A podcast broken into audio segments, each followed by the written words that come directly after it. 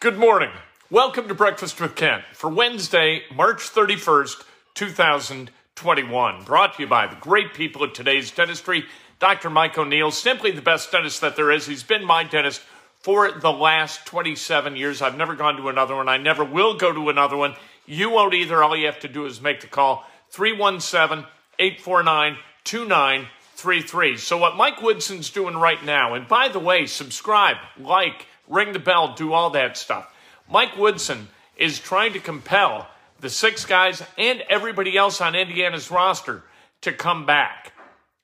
The six who have put their names into the transfer portal, plus Trayce Jackson Davis, these guys, if they come back, you've got a chance for a really good season coming up and building on the program's sort of the, on the mediocrity that it, it achieved under Archie Miller but building on that and moving forward, not replating, but somehow taking what's there and improving it. That's what Mike Woodson's trying to do. So here are the odds on these guys coming back. Joey Brunk, I think, is coming back, one to seven. What I heard is that he had a great meeting with Mike Woodson and that he's coming back. Hasn't announced that yet, but he never announced he was leaving. This would require him coming back for his sixth year. He sat last year with a back injury, but that wasn't his redshirt year. He had already used it. This would be the COVID year. It gets very complicated, but I think Joey Brunk is coming back to the Hoosiers. Trayce Jackson Davis has not put his name in the transfer portal, but he may put his name in to the NBA draft. Trayce Jackson Davis right now is projected as being undrafted. Mike Woodson has said that he has and is in the process of begging Trayce Jackson Davis to come back to Indiana because what he thinks he can do is put him in a position where his draft stock is going to be significantly elevated. Because what Trayce Jackson cannot do is use his offhand. Being unable to use your offhand, eh, offhand puts you at an enormous disadvantage in the NBA. And as a result, Mike Woodson thinks that with a year's work under his tutelage, Trayce Jackson Davis can really set himself up for a nice draft slot. I, I think the odds of Trayce Jackson Davis coming back are one to two. The difference between being an undrafted free agent and being a first round pick financially is extreme. And I think that that's the difference potentially that Trayce Jackson Davis will see come to fruition if he returns to Bloomington for another year. Armaan Franklin, I think, is even money. Uh, Armaan Franklin's mom, India, is a really nice woman and uh, is somebody that I think is going to get along very well with Mike Woodson. I think she's going to vibe with Mike Woodson's message. I think Armaan will too. I think Armaan is as likely to come back as not. I know that there are suitors for Armaan Franklin, but as Mike Woodson talked about what he wants in terms of players on his roster, in, in terms of guys that he is going to recruit and wants to retain, Armaan Franklin a big deal. He hit 42 plus percent from beyond the arc. Mike Woodson wants shooters. Mike Woodson wants positionless basketball on the defensive end. When you switch, he doesn't want a disadvantage. Armaan Franklin can guard at least three spots and probably a fourth against most matchups at teams in the Big Ten. And so Armaan Franklin is a guy who fits Mike Woodson's system. He's going to understand that, and he's going to understand that a year with Mike Woodson and Thad Matta and perhaps Larry Brown and the rest of the guys who are going to be on this staff, it's going to be a huge deal in terms of his development as a potential pro. I think Armaan Franklin comes back, and I think that this sense of family is is going to vibe strongly with uh, with Armaan's mom. Armaan's mom. Uh, Parker Stewart, four to one. I don't know. I don't know Parker Stewart. I never met Parker Stewart. I wouldn't know Parker Stewart if I ran into him on the street, I have no idea. I, he left Tennessee Martin for obvious reasons to come to Indiana, never put on a jersey. I don't know where his head's at. I would assume as a volume scorer, uh, Stewart is getting all kinds of kind of um, interest in the transfer portal. So I, I have no idea. Jordan Geronimo, I think is 10 to 1. I think he's gone. His mom came. This is why moms should not talk to the media.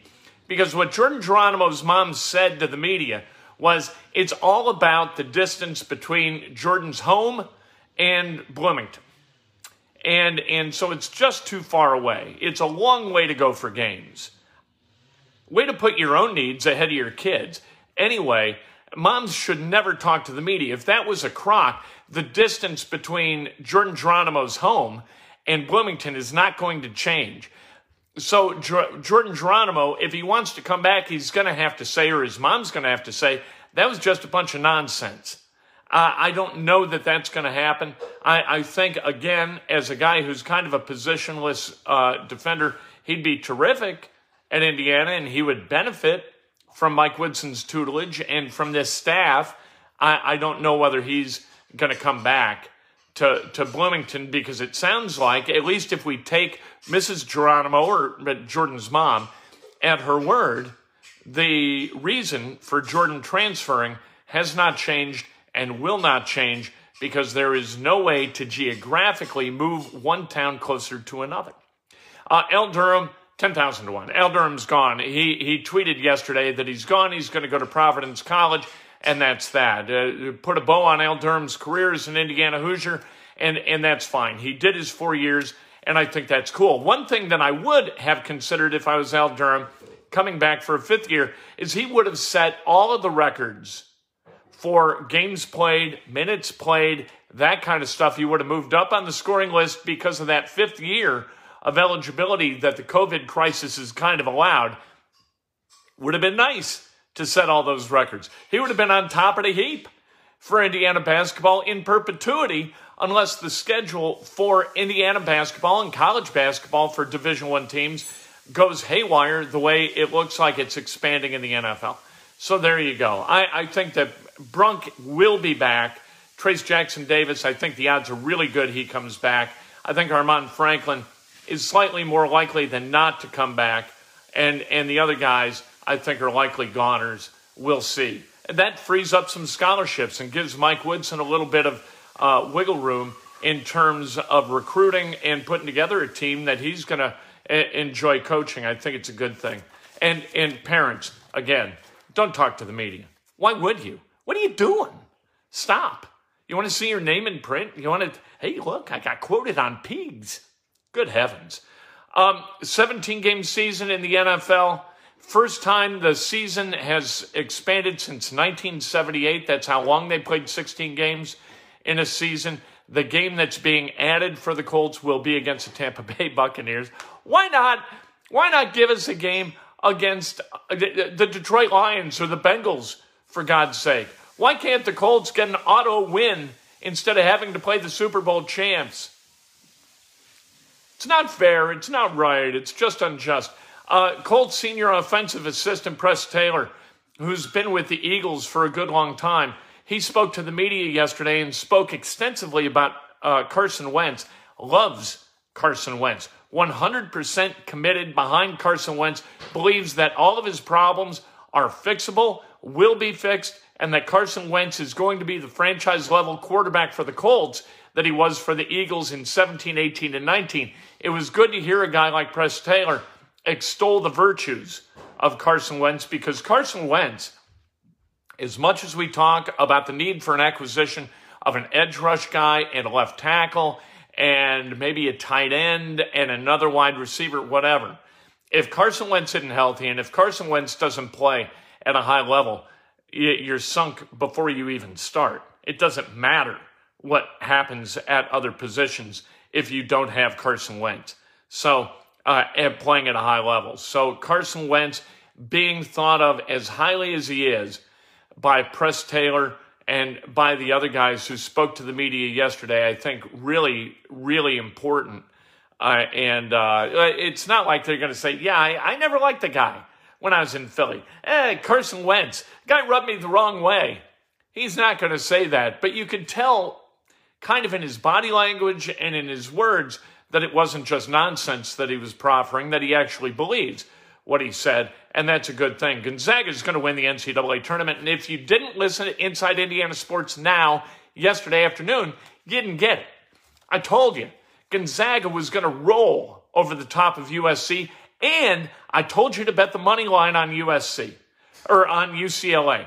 That UCLA wasn't just going to cover against Michigan, UCLA was going to win outright. UCLA did win outright. If you listen, you earn, and that's how easy can I make it for you people, for God's sake? We're not always right, but we're right a lot. Uh, UCLA, I, by the way, Mick Cronin just rubs me the wrong way. I'm so glad that Indiana never hired him as their head coach. I, I wouldn't want to win with a curmudgeonly, uh, like non smiling. Even when he smiles, it doesn't look natural. It's just wrong. Uh, UCLA is going to get drubbed by Gonzaga, killed by Gonzaga. And, and then in the other game, you've got Houston at Baylor, the Battle of Texas.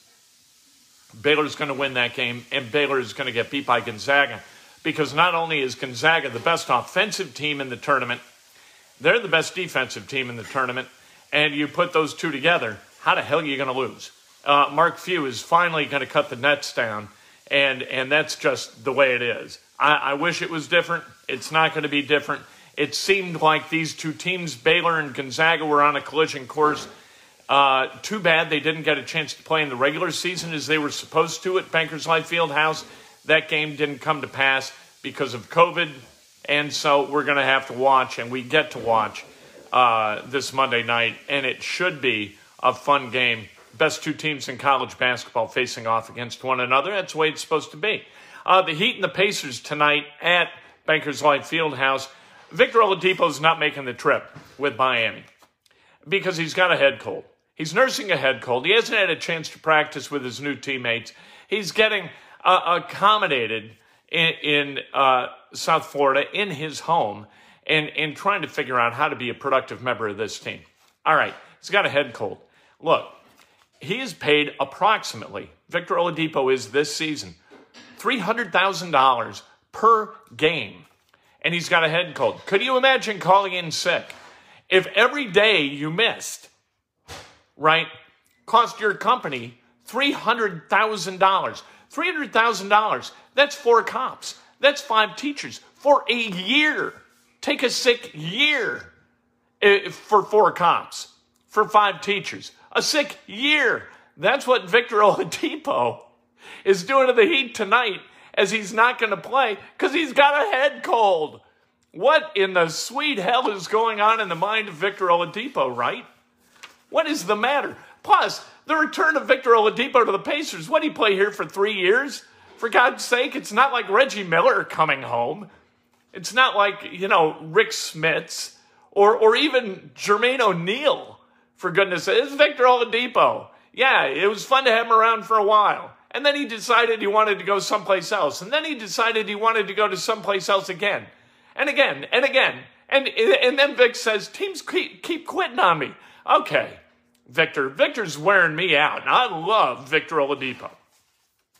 One of my favorite guys to talk to when he was down in Indiana.